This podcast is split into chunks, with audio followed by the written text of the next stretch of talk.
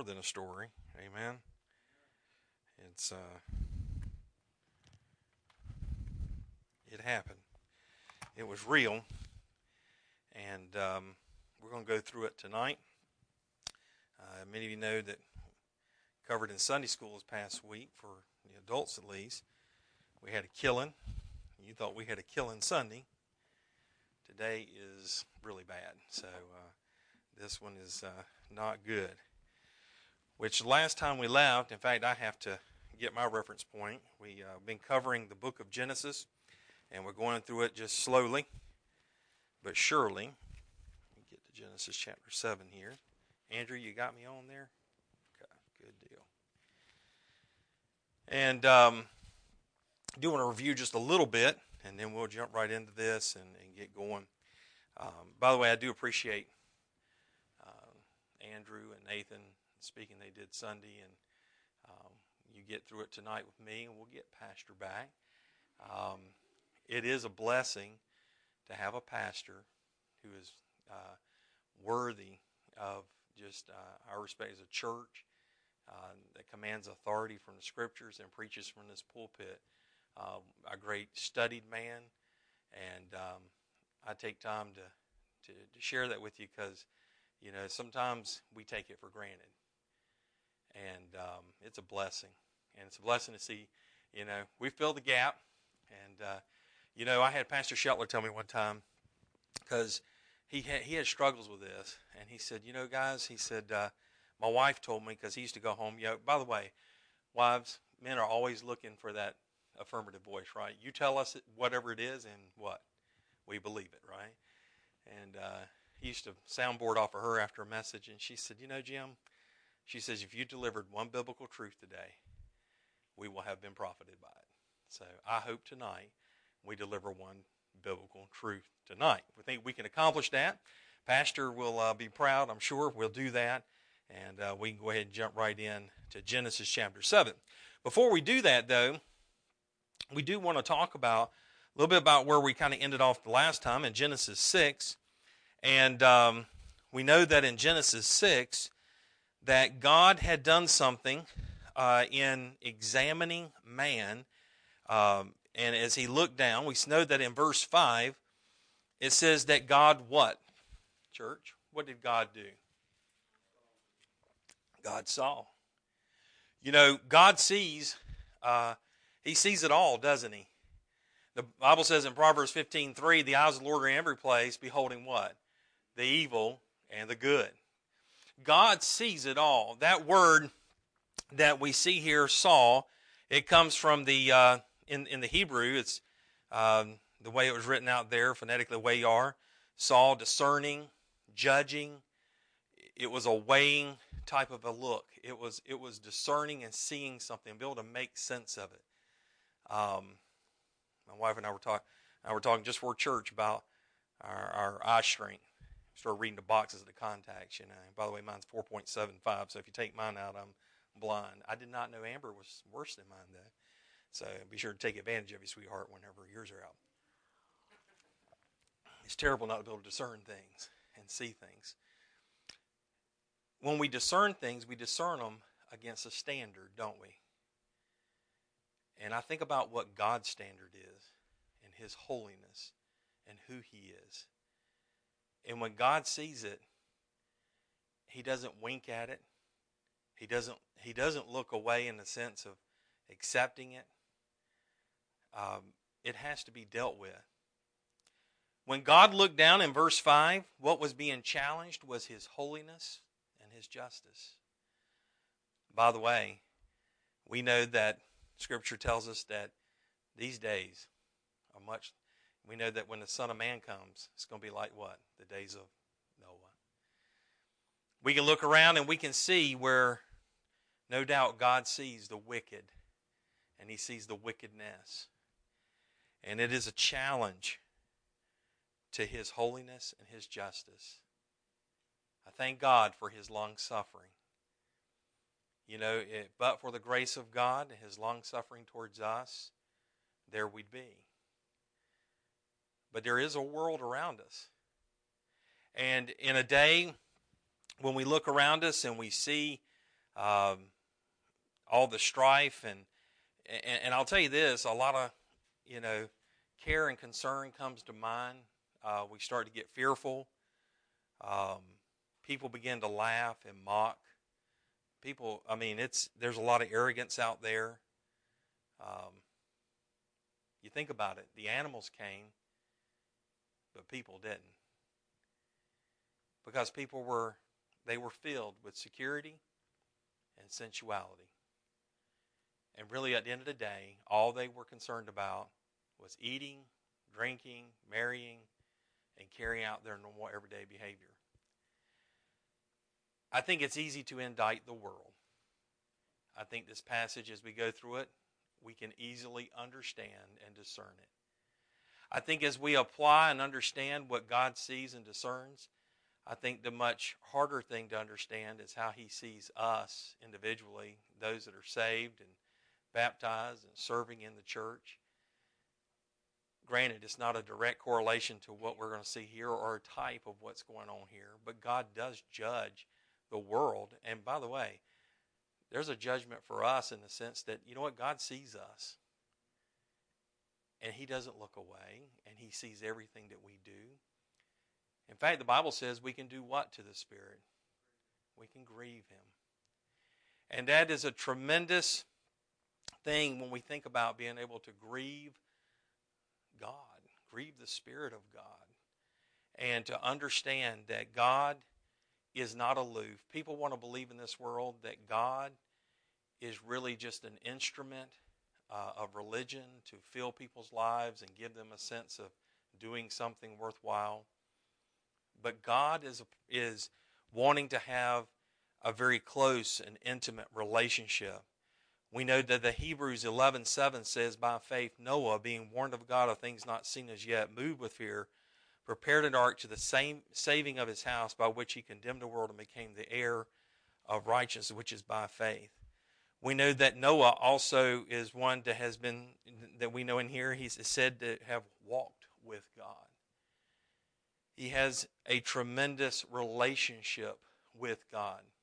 I think about where Noah could have easily have taken his uh, his mind and his heart in comparison uh, in comparison against the people of that day, and could have thought, you know what, certainly, I don't have to do much to be above this this standard. But yet we see a heart that goes way beyond just kind of not doing wrong.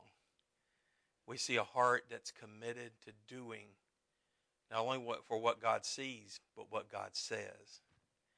And then, you know, the end of this, and we're going to get there, and just in case we don't by midnight, flip over to chapter 8.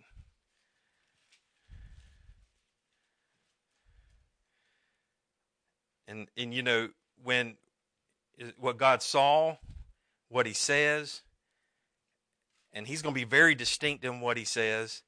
He's going to give. He's going to give that. He's, you know all the instruction uh, to Noah. And, um, you know, as Noah went forth in verse 20, it says that he built an altar in verse 21. What did it say? The Lord, what, what sense is going on here? He what? He smelled what? A sweet savor.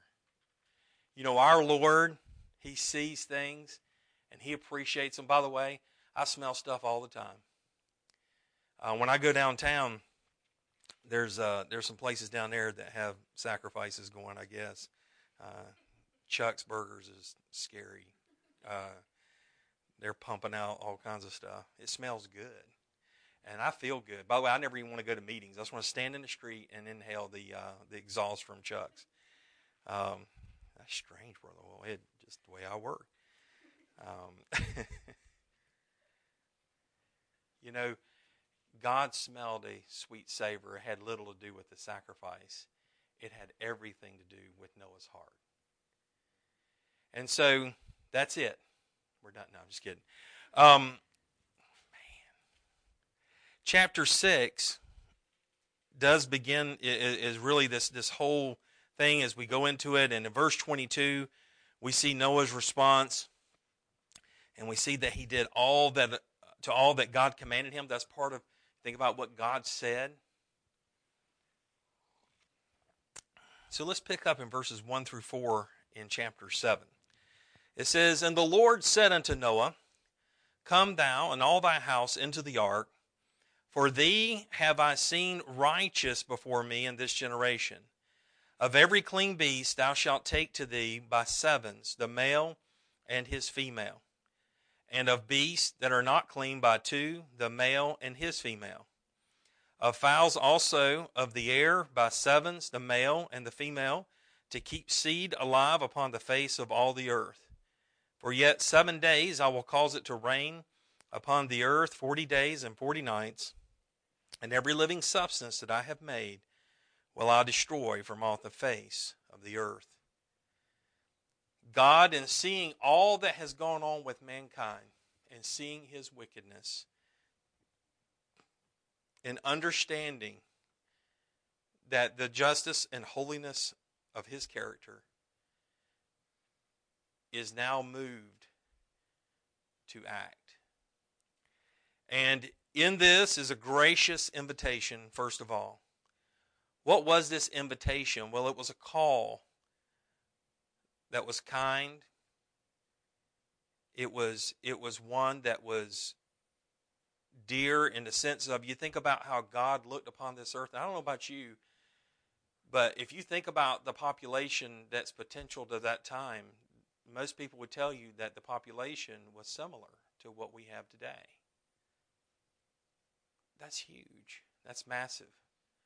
I could only imagine with one language that those population centers were central, centralized uh, in a in a great way. I can only imagine when God looked down. And, and I shared this with you last time. When someone lives a long time, have you learned a few things in your time? By the way, appreciate those who've been working upstairs um, surreptitiously. Okay, you do that kind of stuff. We don't know what's going on. Next thing you know, we come in and the church is painted. It's great. I was like, praise the Lord. You know, I've been studying this week, and I even told my wife, I said, I would have kind of goaded on to, to do it. And I said, but I've been studying this week, just have time. And that was a huge encouragement to walk up there. But you know, there were some people about, and I, and I love how when Nathan's in the room, it, it's amazing how we defer to Nathan. I mean, if he's in there, it's like Nathan, we need that thing cut. Like, yeah, okay, you do that, thank you, and we walk away, right? Nathan, you've learned a few things, and that's an encouragement. Think about what you would learn in 500 years. I mean, you think you could find a better way to do something? Yeah, get somebody else to do it. No, I'm just kidding. Um, but you know, all right. So that's that's the positive. Think about what sin does for someone who's gone there and is there in their heart and in their mind. And think about how that corruption built on itself. We have prisons today because we're scared to let those folks out. I feel like they let them out too often. But there's some in jail because, you know what? They do it again. They do worse. These people were violent and and and they were just it was a horrible thing and you thought might think god would just destroy this entire planet but you know what his eyes were also searching for a noah and you know i know that it gets discouraging right now and it gets hard but god's looking for a noah even now He's looking at you, believer. And he says, You know what? I realize there's a lot of bad things going on. But he's looking. And we can find favor in his eyes. The devil would paint a picture of God that is distant is cold and tells you what you can't do and tries to be restrictive. And yet, here, God has been long suffering to these folks. And this invitation here that is given to Noah, Noah is patient. His age is 600 years old. This man has had to endure a lot. If you think about the time in which he lived, he would have reaped as much violence as anyone, and I'm sure more, due to the fact that he, he, he was his stand he took and where he was. We know that when the Lord said unto Noah, Come, you think about how intimate that was, how kind it was, how gracious it was. He could have told to go. Noah's not going to go anywhere where the Lord isn't already. He says, Come. You know, we can definitely be comforted to know that Christ has not asked you to come anywhere that he hadn't already been. It's where he stands. And he knows that he can just say, Come, and you can trust that he's been there and that he was tempted in all points. We know that the Lord Jesus Christ is it is a picture of salvation in all of this. Tonight we'll probably stick more to the, the narrative itself. But I want you to understand as we lay the groundwork for this, uh, it, there is such a relationship to where we're at, to where Noah was, and the time that we live. I think about how, in obedience, when he constrained himself, and how it appeared to be holding him back. Because everybody else was moving forward in life, quote unquote. And when you obey, you only benefit yourself. See, the devil would tell you, well, you only benefit those who's telling you what to do. Authority, God, you're just benefiting them. And yet, obedience benefits us. I think about Adam and Eve. They would have been benefited to have obeyed, but they didn't obey. Young people, I'm telling you, that's a lie of the devil when he says, disobey. Be free of this. This is for your good. It is the most destructive instruction you'll ever get in your life. And this is where Noah's at. He's had to make a decision. His family would benefit. By the way, he didn't have a perfect family. We know Ham's going to have his mistakes, right? Be very consequential in, in the future.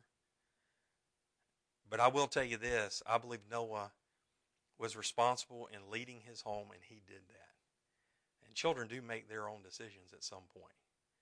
And Ham will do that, and he'll make a mistake. We understand the call that, like I said, this call that he gives, it was a type of the gospel. It's a type of baptism here. Um, we know that from First Peter uh, 3 passage. Um, what did Noah do when all this happened? What is it? What is the expectation? Quit everything and do this. You know, it, when we get saved, we just we turn 180, and our works for the Lord. It's not about what's here. Noah's completely consumed with what God has for him. By the way, the goal is to bring as many as you can with you. Noah had a horrible, in the sword of the Lord, he would not have fared well. Seriously, Noah, you got 7 billion people. How many did you get? Well, outside of my family? There, the, there were some animals that I'm telling you, I thought the parrot said, uh, yeah, you know, he wanted to get right. No, he had nothing. And I think about how God shut him in and eternally seals us in salvation. So, a lot of things we could correlate with there, but we're going to keep moving through. As we look at it here, um, also there's there's a little bit repeated again, and in verse 13, talking about in the self-same day entered Noah and Shem and Ham and Japheth, the sons of Noah, and Noah's wife, and three wives of his sons with them into the ark. Hey, by the way, the multiple wife thing, if there was ever a time when it was going to be applicable, wouldn't it have been here? Hey, guys, go pick you up four or five wives. How many wives go with them? one each. And and here they are. Yeah, if you think about it, what is their challenge? What are they going to be doing? Repopulating Earth. How would you like that task? Repop. Hey, can you? Uh, yeah, can you take care of these animals? And when you get done, can you repopulate the earth? How many you need? Seven billion. Okay. People who try to justify that, you have a hard time with this passage right here. So, uh, you know, as we look at this, um, you know, Noah here has been deemed righteous, and you see that in verse one. Um, you know, this call was a result also of Noah's integrity. It was the kindness of God that invited him. God was gracious to him and didn't did not have to reach out in that way, but he did. He had this walk with Noah. And because of Noah's in, integrity, he was deemed righteous by God, and God takes notice. And, um, you know, as you look at this, um, you know, you find the good and the bad here. You know, as you as you look at this, the you find that the in, in this calamity and things are going to take place, um, that Noah's going to be protected. This world is going to face its judgment finally. Maybe even Noah felt that way as he looked around. If you look down. Um, and see what they're back in verse 2 of what they're supposed to take there. Orders given for the creatures.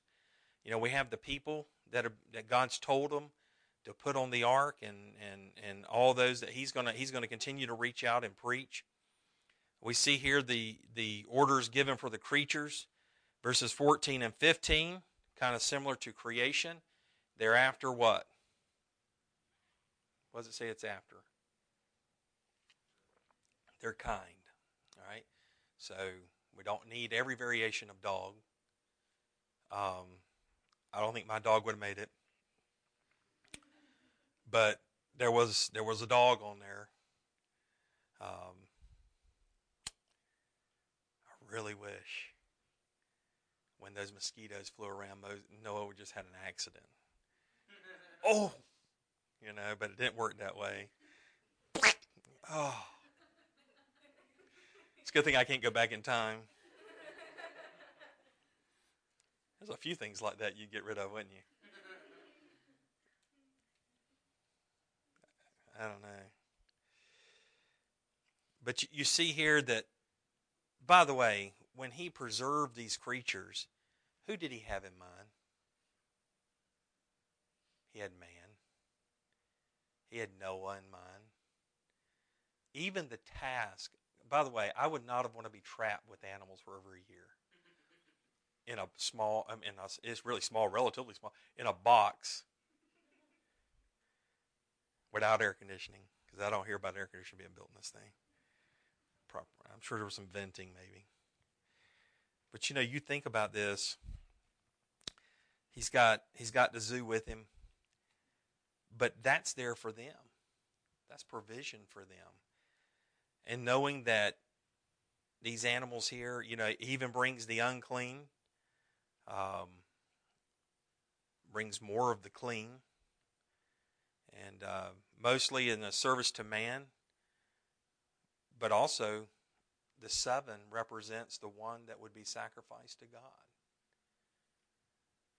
Kind of similar to our, our week, isn't it? You know, and you think about when God started and six days and then took that last day there.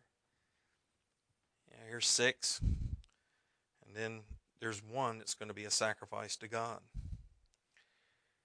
So as we look at this, um, he tells them there that uh, in verse 4, how many days? And I will cause it to rain upon the earth. Seven days. And so as he, he says, in the earth and, and rain upon the earth 40 days and 40 nights, and every living substance that I have made will I destroy from off the face of the earth. He's letting Noah know when this thing's going to happen. I can only imagine the urgency in his voice. Can you imagine people that have no clue? We know that in verses 5 through 10, let's look there, and Noah did according unto all that the Lord commanded him. And Noah was 600 years old when the flood of waters was upon the earth. And Noah went in, and his sons, and his wife, and his sons' wives with him into the ark because of the waters of the flood. Of clean beasts, of beasts that are not clean, of fowls, and everything that creepeth upon the earth. There went in two, and two unto Noah into the ark, the male and the female, as God had commanded Noah. And it came to pass after seven days that the waters of the flood were upon the earth. You know, we look at this. Noah had endured for a long time. He'd been put through an extraordinary trial just in his life. Now he's going to be put to a greater trial in enduring this, this thing. And it's in the second month and the 17th day. We see here that as Noah does this, he's, he's you know, we see that he secures here the security of God's people. And we know that once he's removed, then judgment comes. It should be an encouragement to the church to know that God takes his people out and gets them settled long before that judgment comes. And Noah is going to get settled and taken care of, and those animals are going to be in there. And no doubt there's there's a time when they're able to, to walk in. I don't think anybody's running in getting wet. God's taking care of it. And you don't have to worry about that as a believer. You got to stay at the task and what you're supposed to be doing, and you patiently wait for God. And that's what He's doing. The world's going to be dealt with, and we know the fountains of the deep here are open, and, and everything's going to be torn up. And I think about how much water is under the ground at this time. It must have been tremendous the way it just ripped through. And I think about, I mean, today, you think about how much magma is under the ground. They say Yellowstone could blow up and blow up half the country or something, you know. That, that you know, you think about it. There's a lot of things going on under the earth that you don't know about. And um, I think about things like Yellowstone. I read up on that and stuff, I think, you know, well, it said it wouldn't be water, but it could be fire. Um, so, but then again, you don't have to worry about it, right? Of course, where's America in the end times, right? No. Um, now we're back to worrying about it, right? So, we learn that in all of this, all is at his disposal. And um, you know, you think about this, it's it's going to be impossible to escape judgments. It's going to be impossible for them to run and go anywhere else. And um, you know, everything that's been put here has been put here by God, and He has the right to remove it and destroy it. And some people have a hard time with that. God can do whatever He wants with what He creates. He is sovereign. And um, we see there in verses 17 through 20, and the flood was 40 days upon the earth, and the waters increased and bare up the ark, and it was lifted up above the earth. And the waters prevailed and were increased greatly upon the earth, and the, earth, the ark went upon the face of the waters, and the waters prevailed exceedingly upon the earth. And all the high hills that were under the whole heaven were covered. Fifteen cubits upward did the waters prevail, and the mountains were covered when God judges, he overcomes. I think about how he's waited and his long suffering has been there. He's been patient and he has waited on man in this way. And it's the gradual approach of this imminent doom that has made man presumptuous about his place in the world. And I want to tell you something man believes that he can survive. I mean, Hillary Clinton believes that we can populate Mars. I know who the first candidate is.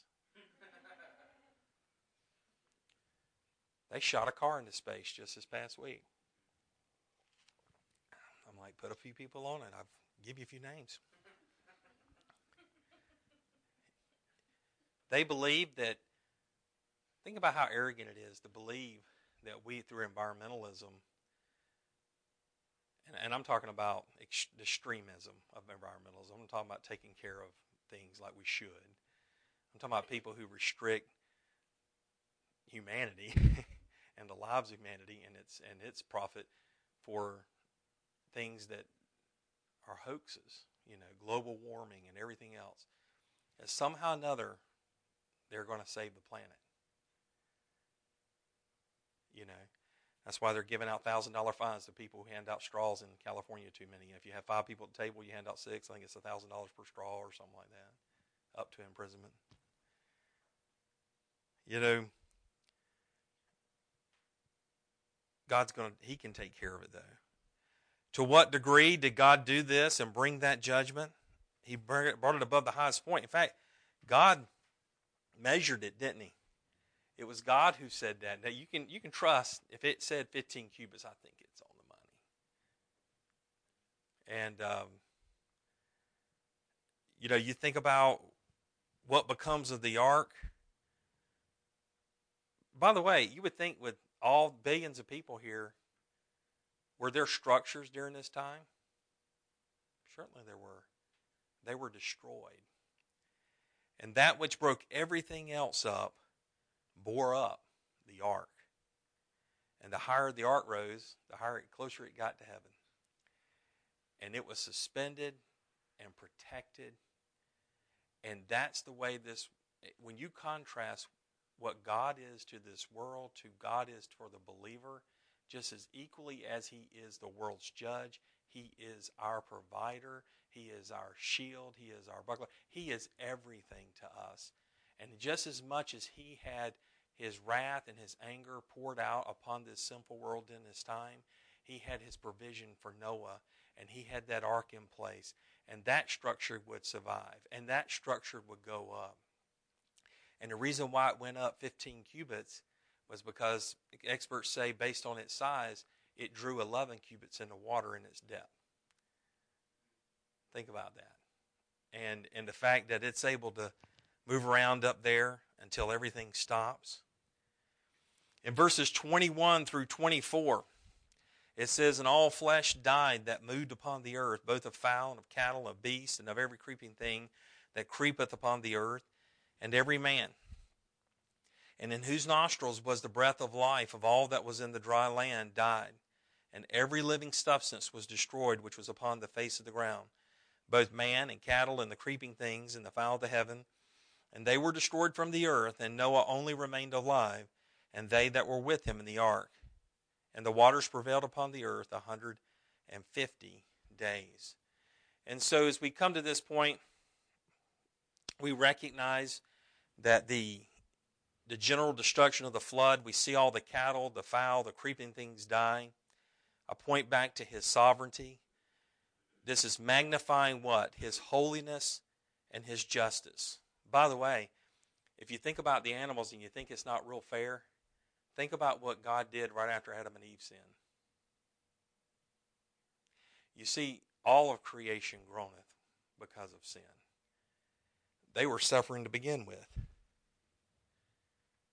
And, um, you know, as God deals with this, all of those things dying. And in his sovereignty, he is still God and he is still good. Secondly, all men, women, and children died.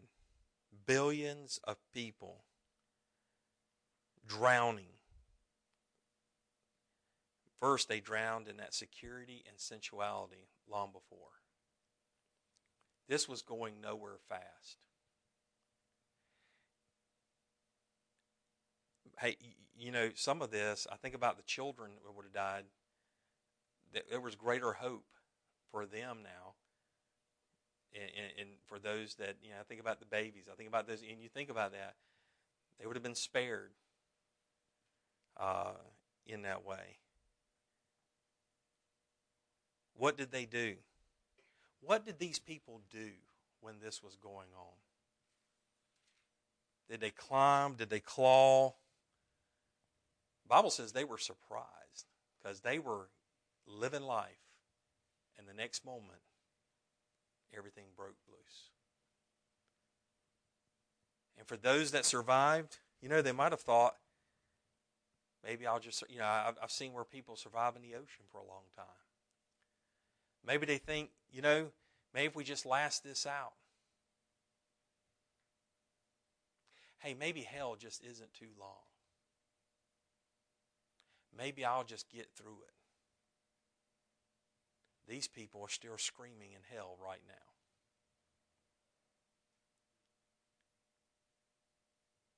You had an opportunity. And just like you'll never escape the drowning waters of that flood, you'll never escape hell. It's forever. We cannot we, we can't see any other way out of this than the opportunity afforded to them through Noah. And um, so, as they come to this, we see that general destruction of the flood in this time. We see also the special preservation of Noah and his family. You know, Noah lives during this time, he gets to live. Um, turn over to Ezekiel 14 14 real quick and look there.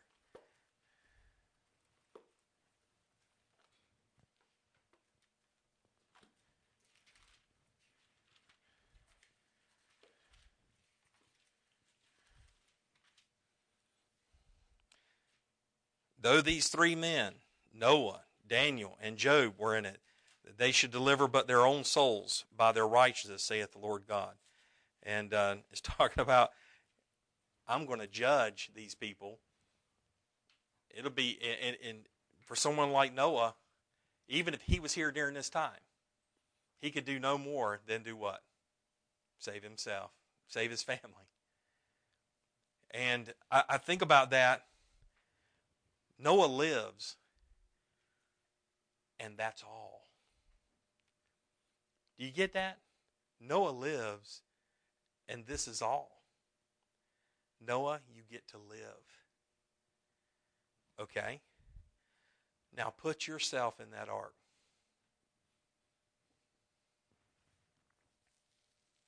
If I turn the lights out right now, we shut that door, and I find a way to feed you and I cram in a bunch of dirty animals. All right, maybe they bathed them before they came in. On the first day, it's awkward. By the 30th, it's crazy. And halfway through the year, I don't think any of us will be alive. You know?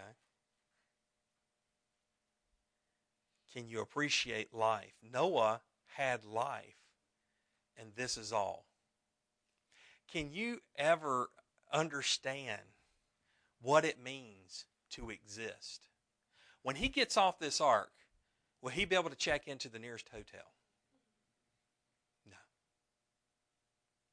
Will he be able to stop by McDonald's and get him a burger? No. Oh, it's it's wonderful to be alive. But that's all it is. He's alive. It tells you a lot about, in God's economy, what's important. You see, I know I've diminished it on purpose and things, but our relationship with God is all we need. And I think we get so distracted. And the reason why I know we, because I say we, I get distracted with the things of this world and things around me at times. And I'm looking and you, know, you think, well, you want to do this, you want to go here, you want to be that, you want to do you need to be happy that God's given you life. And as a believer, eternal life. And when you digest that, you can go sit in a wood box with a bunch of animals for a year and it's okay. You know why? Because God said, What? Come.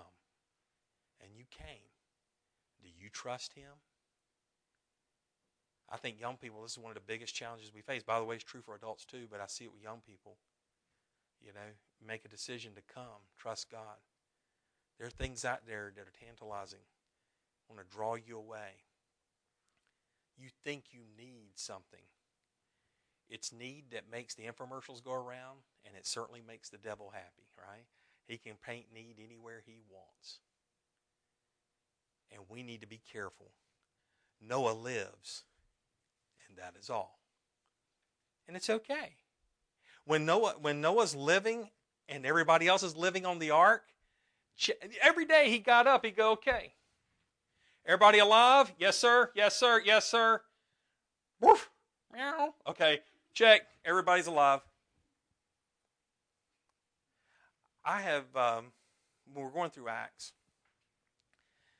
I, I hope you picked up on the theme that I'm encouraging you as a church to understand that our patience in serving God does not always render the souls that we want to see on the ship with us. And it sometimes doesn't render all the activity that we think we need. But I can promise you this if I have a walk with God and I check that, that's all I need. And, and we've got to get a grasp of that. If we don't, then we're always going to be looking to fill that need. By the way, the reason why mankind became so corrupt is because they were looking to fill a need they couldn't fill. And it destroyed this planet. It has consequences. We move from verse 24 there to, you know, 8 1 says, And God remembered Noah. Isn't it amazing that with billions of people on this planet, I want to tell you something. There are important people right now on this planet. There are people that you said, hey, if he would have talked to me, man, they would sign my book. If they were, if, if I were to see them in, in, in the mall or down the street, I'd go talk to them. You know? There are important people in this world. Um, my mind just drew a blank. I'll never forget working at Little Rite Aid and have a senator beside me get picking up makeup. What was her name? Um, Elizabeth Dole. I was kind of weirded out because I was kind of around the makeup session, but I, I, mean, I had to do my job. But um, and there she is, and I go, "That's Senator Dole." You know, so corny like I did talk to her, and you know, I'm sure drove her crazy at ten o'clock at night. I'm like, "Where's your bodyguards, and why are you here in Brentwood Rite Aid?" You know. There, there were important people who lived during that time. Do you know how many names that we have recorded in the history of mankind about them? None. None. But one. And God remembered Noah. It's the righteous, it's the obedient that matter. And in God's economy, that's what matters. And so you can have billions of people. And they can live as long as they want. And they can be as great as they want. Don't, don't be fooled. Cain went off and he created a race that was superior in technology as far as they could go. They were not cavemen. These were great people in the sense of their accomplishments. But not a one of them is really meant, is remembered for, from Noah's time you know, you, you think about that. That's that's what really matters. People want to be remembered. They're remembered no more. Then God tells the he he begins to speak and he says God made a wind to pass over the earth, the waters assuaged, and the fountains also the deep and the windows of heaven were stopped and the rain was rain of heaven was restrained, rain from heaven was restrained and the waters returned from off the earth continually and after the end of 150 days, the waters were abated, and the ark rested in the seventh month on the 17th day uh, of the month upon the mountains of uh, Ararat. The waters decreased continually until the tenth month. And then the tenth month, on the first day of the month, were the tops of the mountains seen. And it came to pass at the end of forty days that uh, Noah opened the window of the ark which he had made, and he sent forth a raven, which he sent forth to and fro until the waters dried up from off the earth. And he sent forth a dove from him to see if the waters were abated from off the face of the ground. But the dove found no rest for the sole of her foot, and she returned unto him in the ark, for the waters were on the face of the whole earth. then he put forth his hand and took her and pulled her into him into the ark. And he set, and he stayed yet other seven days. And again he sent forth the dove out of the ark. And the dove came into him in the evening, and lo, in her mouth was an olive leaf. plucked off. So Noah knew, Noah knew that the waters were abated uh, from off the earth, and he stayed yet other seven days. What's he? Every seven days. By the way, the commentators believe he's doing this on the Sabbath day. He's like, you know, praise the Lord. We're we're going to get out of here eventually, but I'm, I just want to see. He's inquisitive. He's looking at these things. He he sees God. God commands this wind, uh, beginning to. He's he's remanding the waters. And um, the ark rests here. And of course, as it settles down, what a great day when it did, and it parked and it stayed down. And um, you know, it's interesting. For all that God told Noah, he never he told Noah when it was coming. What did he not tell Noah? That's right. When this is done, and that was a test of what Noah's faith. By the way, Noah was saved by faith. We know that. We know that you know as you go through, um, particularly Romans, and you know you understand that it's by faith that these Old Testament saints were, were saved. But, you know, Noah had faith, but you know what I like? Noah's inquisitive. I'm glad he did that. I, I could not have believed that I could have sat there without sending out some birds or something. He's just curious, right? And he is not reprimanded for that. He's, he's allowed to do that. The ground eventually becomes dry, and, um, and that's in verse 14. And I want to tell you something Noah does not move until verse 15. And God spake unto Noah, saying, Go forth of the ark. Interesting. When he came into the ark, what did God say do? Come, not. Now he says, Go, not. Guess who's been in the ark the whole time with him? God has. You know, I, I think sometimes we, we live our life. And, and granted, I'm sure he had no warm fuzzies. I'm sure there was no like beaming light in the place where God is making himself manifest. But God is in that ark with Noah. And I think sometimes we get discouraged because we think God's up there and he's like, go and come, not come and go. God is in it with us. That's why the Lord Jesus Christ put that emphasis on the Spirit the Spirit of God that resides within us and the power that that brings. And so you see that here, and it's a tremendous blessing that Noah, he shows discipline in that he waits. He doesn't move. I'm telling you, after a year, I'd be crazy. I'd be a half loon. I'd be done jumped out the window somewhere. Now Noah, disciplined, holding the line. You just tell me when to go.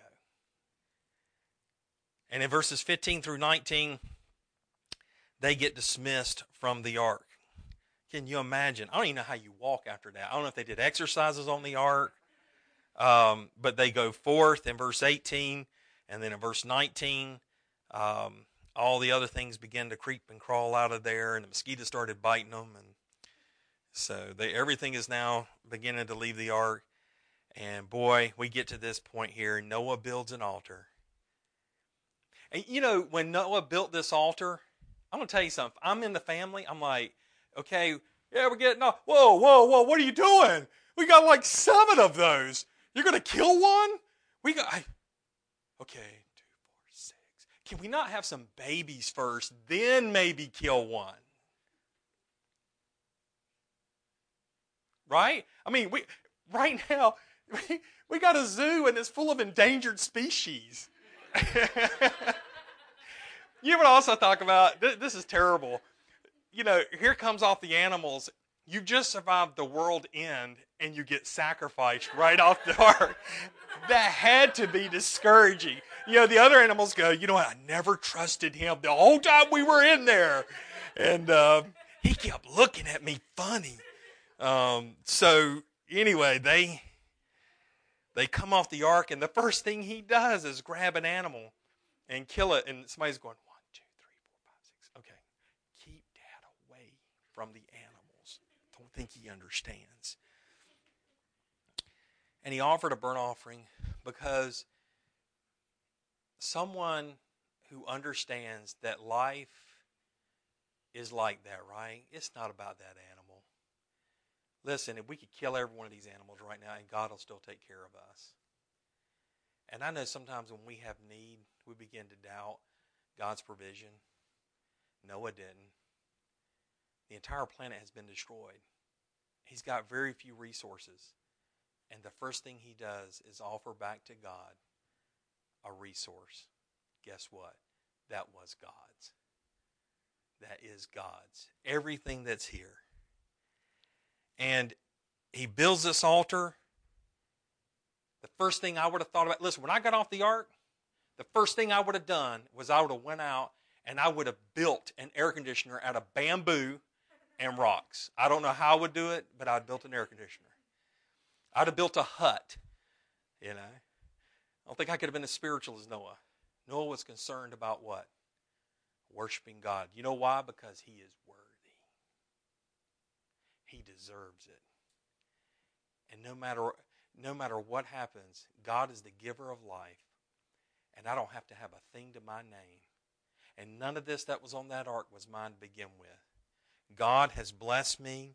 And the first thing I'm going to build, and I want my family to see that, the first thing we're building and the first amount of energy, because I'm guarantee you when they're looking around, is nothing. They're going to build an altar to the Lord. And you know they they offer of the clean animals here, the best here, and we begin to see in the very beginning that actions matter. It's not just what you say it's what you do. And he measures up to a life of faith. That's why he's in the faith chapter. And he does this, and God accepts it. The Bible says there, and, and you know, as we as we're reminded that the Lord smelled a sweet savor, and the Lord said in his heart, I will not again curse the ground any more for man's sake. For the imagination of man's heart is evil from his youth, neither will I again smite any more living thing. thing By the way, that sounds like a weird statement, but God says, I recognize that man is sinful, but I'm not going to destroy the planet again this way. We're not going to do it this way. And he says there, while the earth remaineth, seed time and harvest, cold and heat, summer and winter, day and night shall not cease. And so he resolves to keep the course of nature here, not to drown the world again, and he creates a covenant with man. And as we come to the end of this, no doubt Noah, you know, had sacrificed and been obedient to the Lord. But there was one big there was one big thing in the way. And it was this affront to God's holiness and justice that was going on at the same time. And then we get to this point where he smells the sweet savor. His wrath has been appeased. And he can look at that sacrifice and he is reminded not of Noah's faith, but he's reminded of what that represents. Because one day there will be a need in sacrificing something greater than that animal sacrifice. And it won't be the loss of a seventh animal. It'd be the loss of his only son in that sense, of dying on the cross. It will be his giving.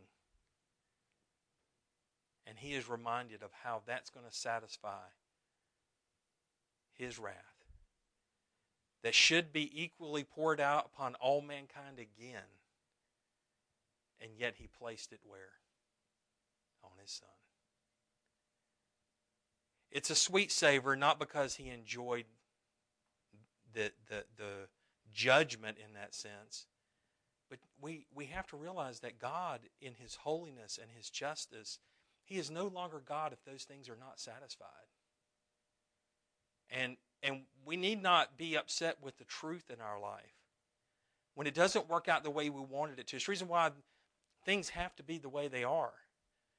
You mean the Word of God says that and I got to live that way? Well, that's hard. Yeah, it's hard because our bodies don't want to live that way. Our flesh doesn't want to live that way. It's the reason why people who kind of wink at sin and, you know, kind of, you know, churches who think it promote the world within the church, it, it's kind of like we think that's that's what's going to do it. No, let's do the hard things. You know, for Lighthouse Baptist Church, the hard thing is promoting the truth and living by it. Because I want to tell you something: the truth must be there. God's God's holiness and his justice demanded. And when he saw man, he measured them by the truth, by his word. And, you know, when we think about our lives and we think about Noah and what he went through, it's really, it's really about the Lord Jesus Christ. And it's really about God and who he is in justice and in holiness. As we go forward from here, I just challenge you. Think about what's really important. And think about what God wants from your life. And then think about that it's not it, it, will, it will benefit us more than we'll ever imagine. And Noah is able to reap life. And I pray you have that life eternal. I pray you've made that spiritual decision. Because I can guarantee you this, my friend, if you're sitting here tonight and you're not saved, God's justice will be dealt with. His holiness will be, that will be appeased. There's a day when this world's going to be judged. And we recognize that it's, it, it don't take anything for it to happen. I mean, it could just be any moment, and we're gone. And then, my friend, all you're left with is scratching and clawing. And there's no place to hide. Think about that. If you're not saved tonight, the challenge has been to believers lot tonight, but I'll tell you this to sit here, no doubt, I bet you there were people who helped Noah build that ark. I don't know that died outside of it. Make sure you're not one of those. Let's pray and we'll be dismissed. Holy Father, we thank you so much for tonight. We thank you for thy word. Lord, I thank you for the, the encouragement that I can see that a holy and righteous God could extend mercy and be as long suffering as you did and have been and continue on. Lord, certainly our prayers that you come or we think about, we look around us, we see the violence of this world, we see how it violates who you are, and yet, Lord, you still reach out with loving arms. Lord, we thank you for what was done at Calvary and through the Lord Jesus Christ. And Lord, I pray that tonight that we would keep in focus what's really important and stay at the course that you called us to do and be faithful to your will and plan for our life. I pray if there be one here tonight that does not know you as Savior, that tonight would be the night of salvation, that they would approach someone and ask and get help. Lord, we thank you so much for this time now. Thank you for these folks. Pray your blessing now as, as we uh, prepare to leave. Praise things in Jesus' name. Amen.